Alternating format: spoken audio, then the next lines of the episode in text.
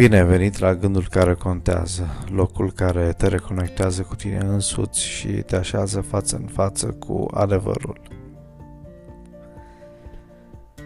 Omul își petrece viața trudind pentru a satisface cerințele unui apetit nesățios și fără dobândirea binelui suprem. Când vanitățile nu sunt împlinite, Oamenii sunt înclinați să fie gâlcevitori și să se plângă, dar autocompătimirea și vorbăria nu poate să îmbunătățească nicio situație. E mai util ca omul să se deprindă a se încrede în Dumnezeu. În Luca 12 cu 23, Iisus ne spune că viața este mai mult decât hrana și trupul mai mult decât îmbrăcămintea. Iisus vorbea despre foamea și setea sufletului.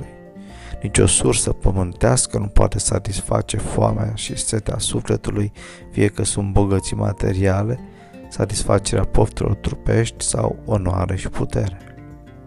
Dumnezeu este pâinea de care oamenii ar trebui să flămândească și prin hrănirea cu care ei înșiși își pot satisface foamea sufletelor.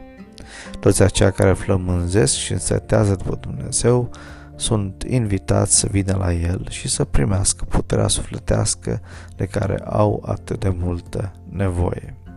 Fă ziua de astăzi o zi care contează. thank you